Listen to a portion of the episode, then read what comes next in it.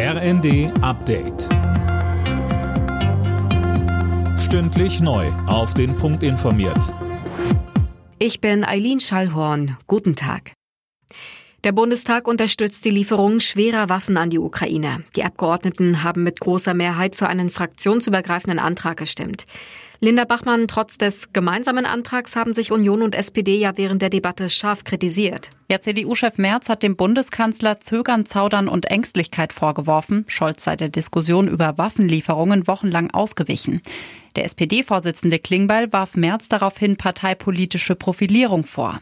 Klingbeil sprach im Zusammenhang mit den Waffenlieferungen trotzdem von einem klaren Zeichen an Kreml-Chef Putin und an die Menschen in der Ukraine, dass der Bundestag auf der richtigen Seite der Geschichte stehe.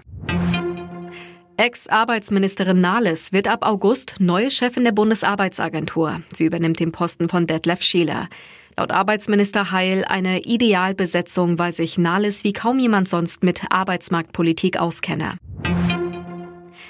Die Adresse im Restaurant hinterlassen oder dem Arbeitgeber den Impfnachweis vorlegen, das war bis vor kurzem gang und gäbe. Jetzt müssen etwa Gastrobetriebe und Arbeitgeber die Daten löschen.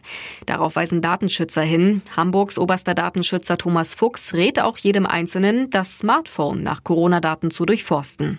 Das gilt insbesondere für die sogenannte Luca-App, die ja auch wichtig war für die Kontaktdatennachverfolgung, dafür nicht mehr gebraucht wird und deswegen jetzt eigentlich zurzeit keinen Nutzen mehr hat, aber eben immer noch Daten speichert. Und deswegen empfehlen wir aus einer datenschutzrechtlichen Sicht, diese App zu deinstallieren und vorher auf der App den eigenen Account zu löschen. Die Gewerkschaft Nahrung Genuss Gaststätten ist dagegen, die Mehrwertsteuer auf Lebensmittel zu senken. NGG-Chef Zeitler sagte der Neuen Osnabrücker Zeitung, er bezweifle, dass der Handel das tatsächlich an die Verbraucher weitergibt. Alle Nachrichten auf rnd.de.